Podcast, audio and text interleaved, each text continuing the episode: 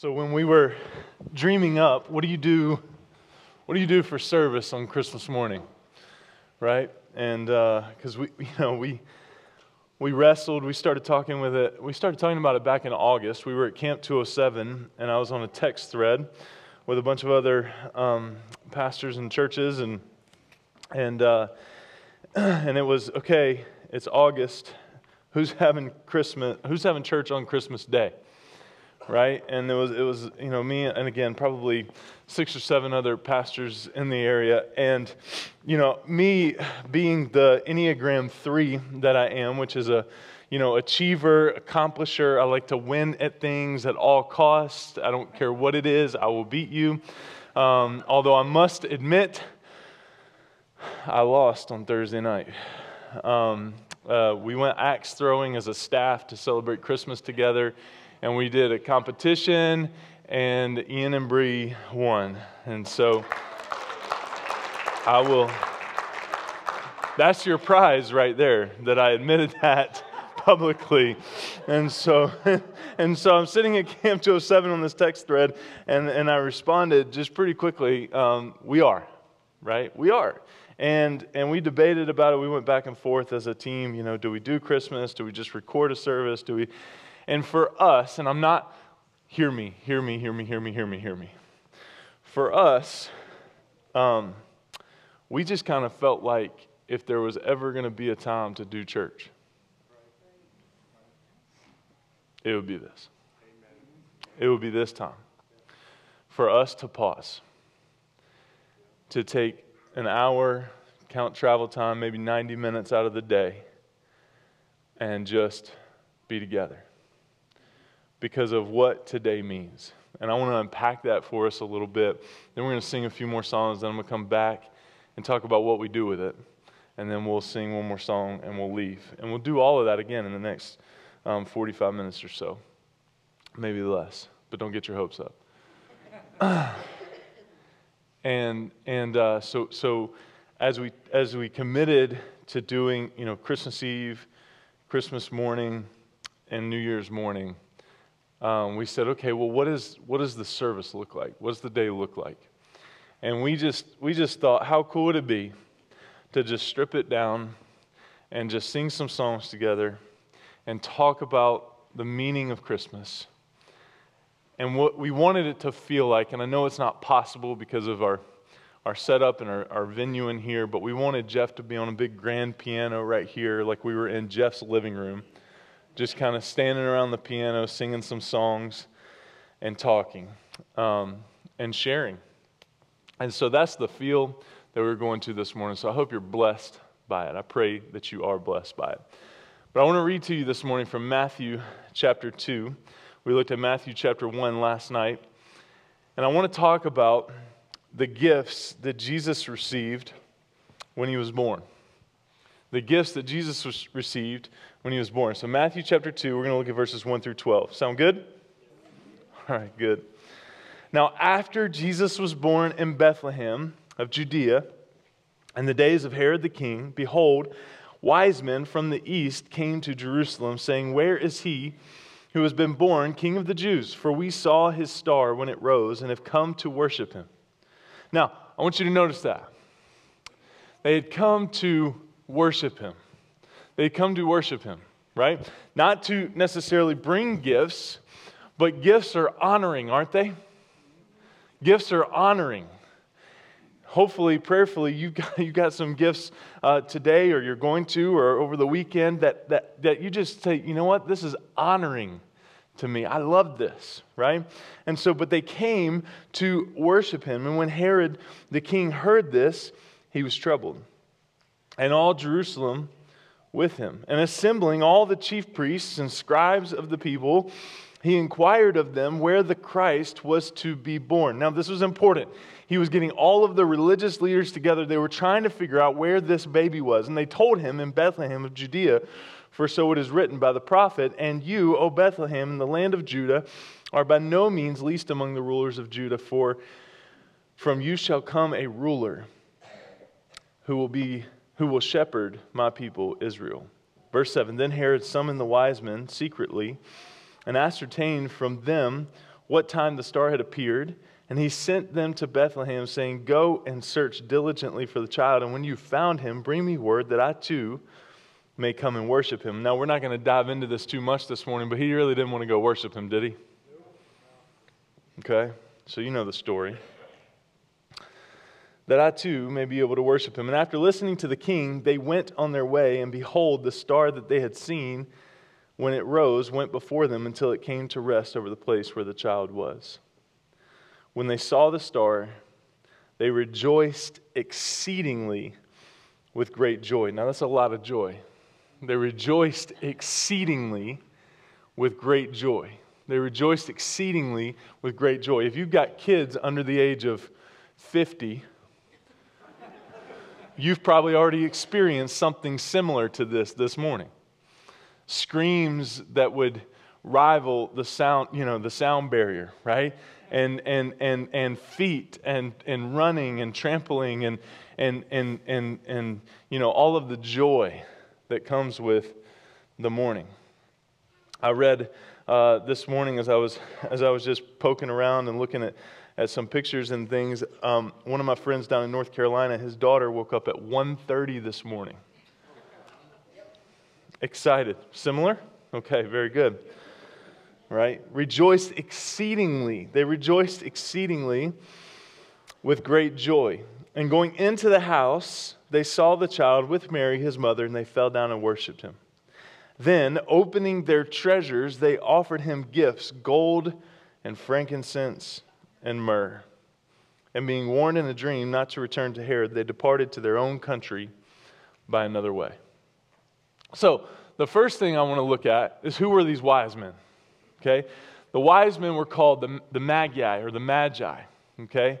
Um, and, and, and we don't know very much about this group of people. We don't know about these wise men, right? I'm sure some of you guys in here probably think, yeah, that would have been me, right? I would have been one of the wise men. But Matthew doesn't even record how many of them are there. Traditionally, right, we see three in the, in the, in the, in the manger scene and all of that, probably, typically, because, practically, because there were three gifts, right? And each one of them would have brought a gift. But we really don't know, and Matthew really doesn't record that here, but all the Bible tells us is that it came from the east to Jerusalem. And that term magi is the base from which our modern words magician or magistrate come from. But this morning, I want to focus more on one little verse. They offered him gifts gold, frankincense, and myrrh because I want to unpack these gifts because it has a lot to tell about the person and work of Jesus. And, and the faith of these wise men to bring him these gifts, the obedience of these wise men to bring him these gifts because all that they had heard were promises about the coming Jesus. So, the first gift that we see is gold. Pretty sweet gift. You imagine that under your tree this morning? A little bit of gold, a brick of gold, right? Um, gold. Now, the gold signifies Jesus' kingly role. I like to think of it this way I, I love and, and, and, and rest in the sovereignty of God that he is the ultimate, that he is control, and the goal, the gold that he is gifted on, on at his birth, it signifies his kingly role. What is more fitting than gold for a king? His sovereignty. And the question that we ask ourselves, right, is that if Jesus is to be the king in my life, the supreme, the one that's in control, then I am challenged by the thought what do I bring Jesus today? What do I bring before my king today? What can I give that I hold so precious to the Lord? Knowing that He is ultimately in control.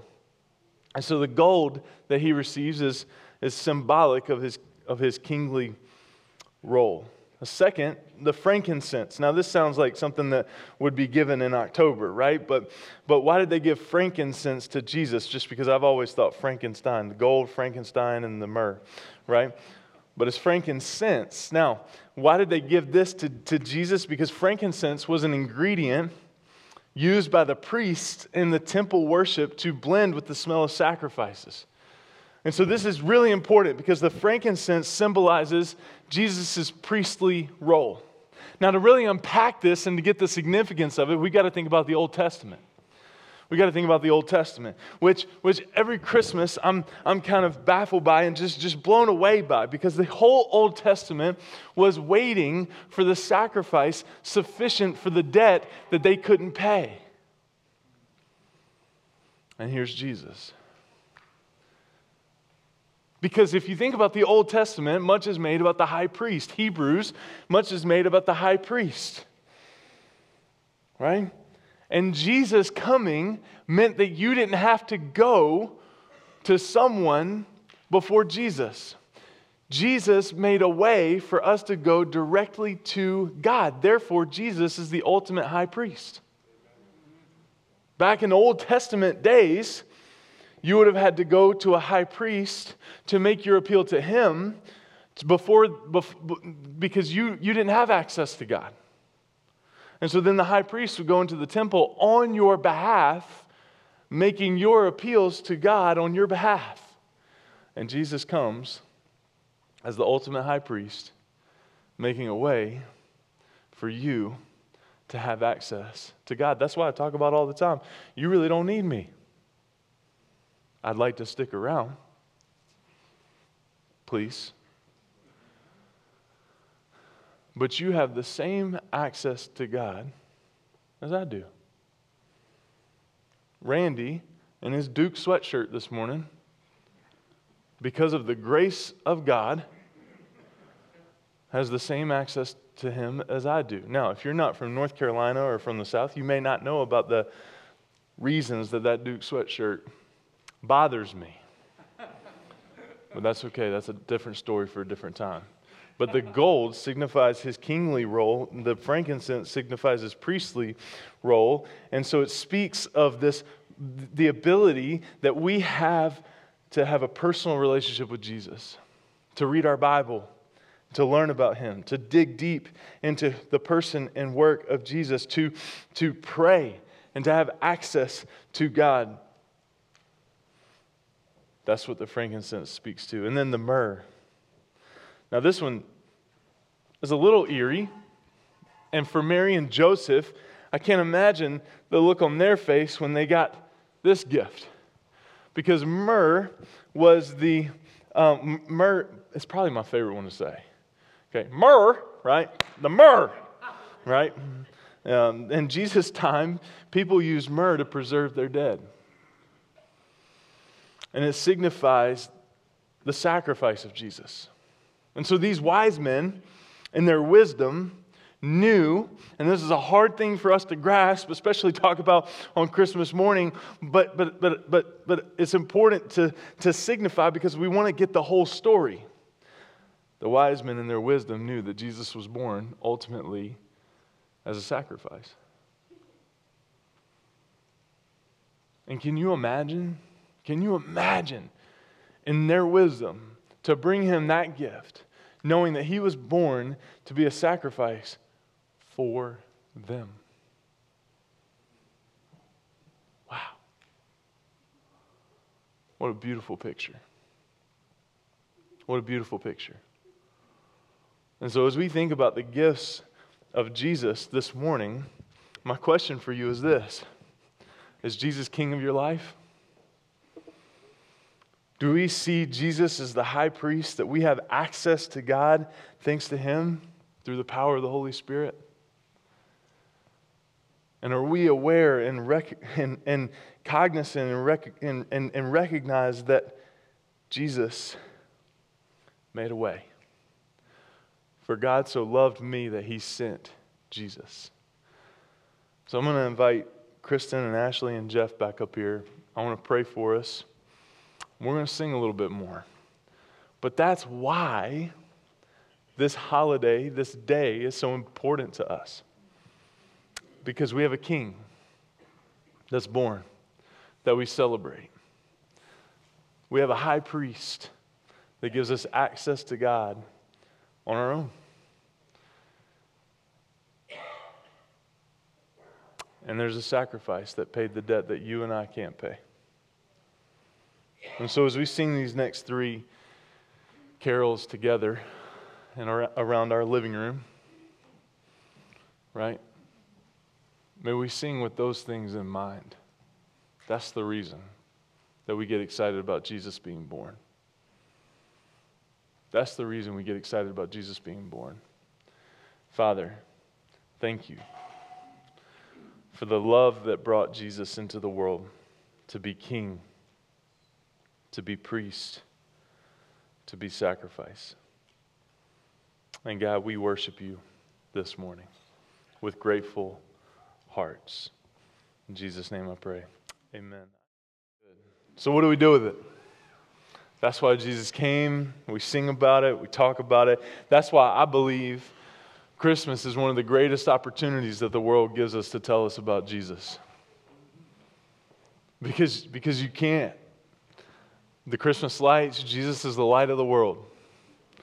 Right? I mean, just every every opportunity, the gifts, Jesus received gifts to signify that he was the king, that he was the high priest, that he and so we and we get to partake in his as his family in the celebration with gifts and peanut butter balls all of the things.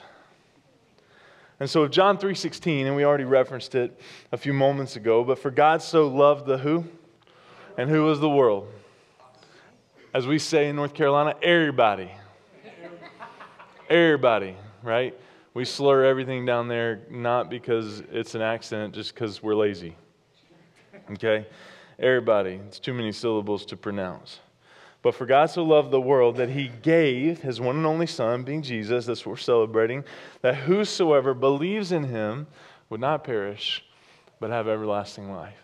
And then later, eh, towards the end, we, we see recorded by Matthew this, this, this great commission. Go therefore into all the world and do what? Make disciples make disciples.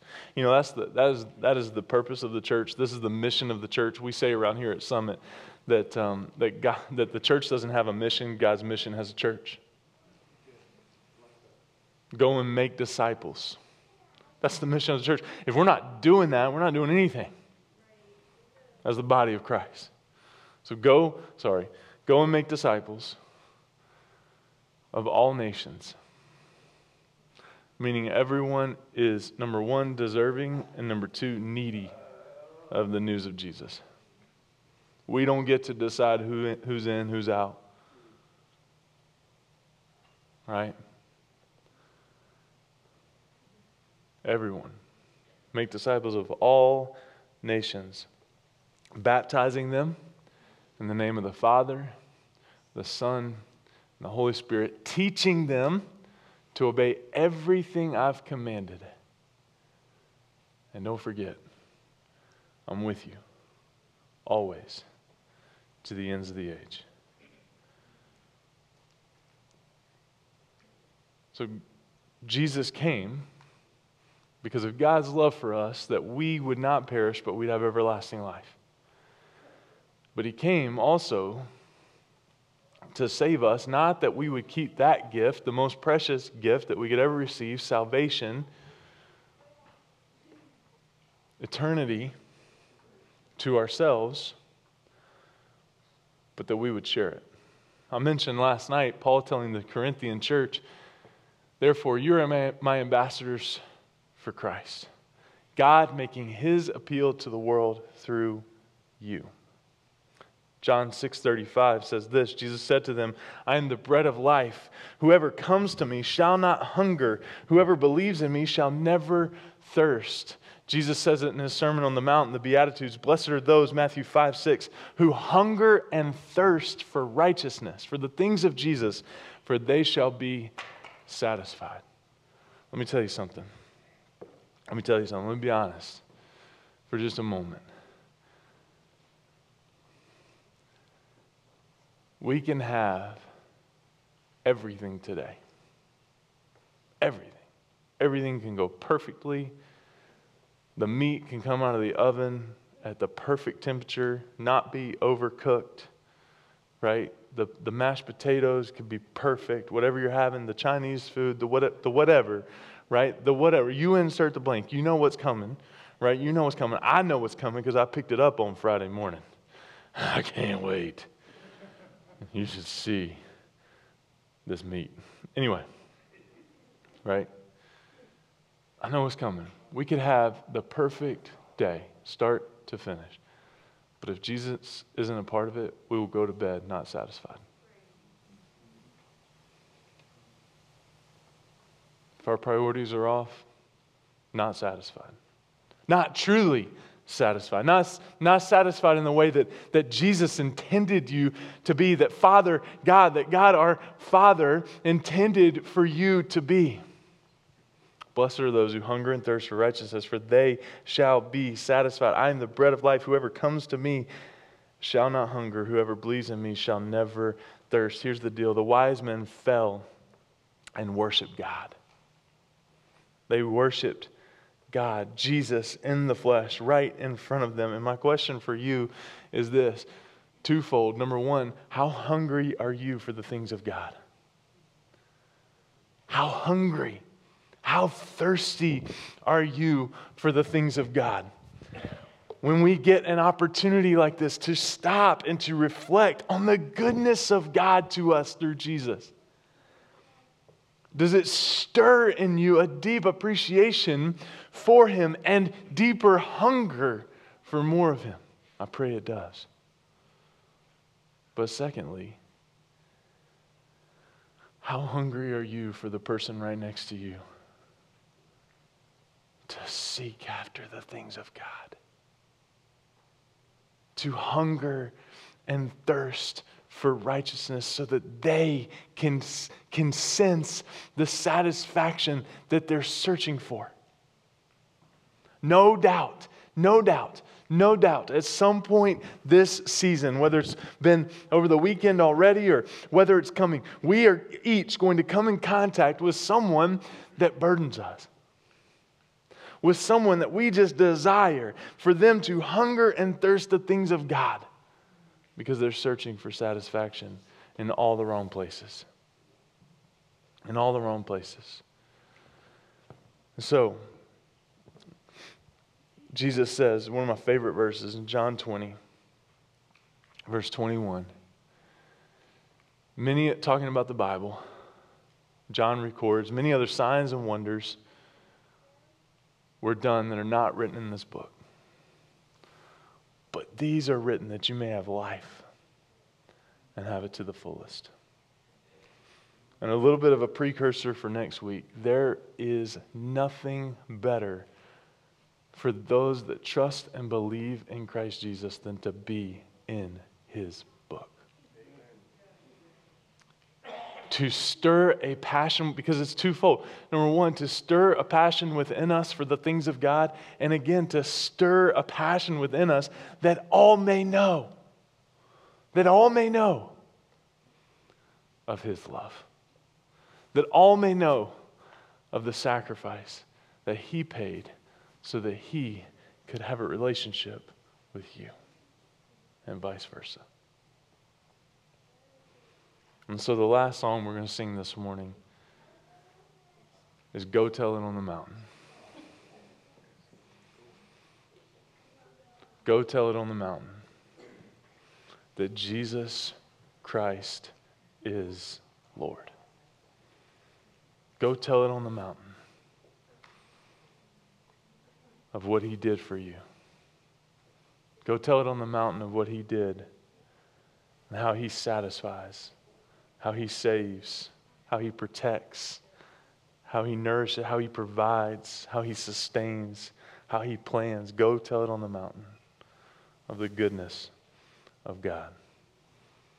What do you think? You want to stand? Let's stand. Father, thank you. And thank you that we get to be here. Thank you for the work, and thank you for the mission. God, you didn't,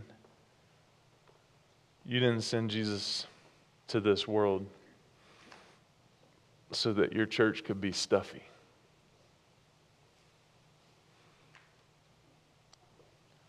But God, that we may be full of life. And so, God, I pray that we would reflect that this morning. I pray that we would reflect that today. I pray that we would reflect that every day. That we get to wake up as those who trust you, no matter our circumstances, no matter what the, what's going on in the world or the, or, or, or the cards that may feel stacked against us, God, that we would trust that you're in control, sovereign, and that you've got a plan. Even in the things that we look at and say, this is hard. And so, God, we trust you. And we thank you for the work of Jesus. In his name we pray. Amen.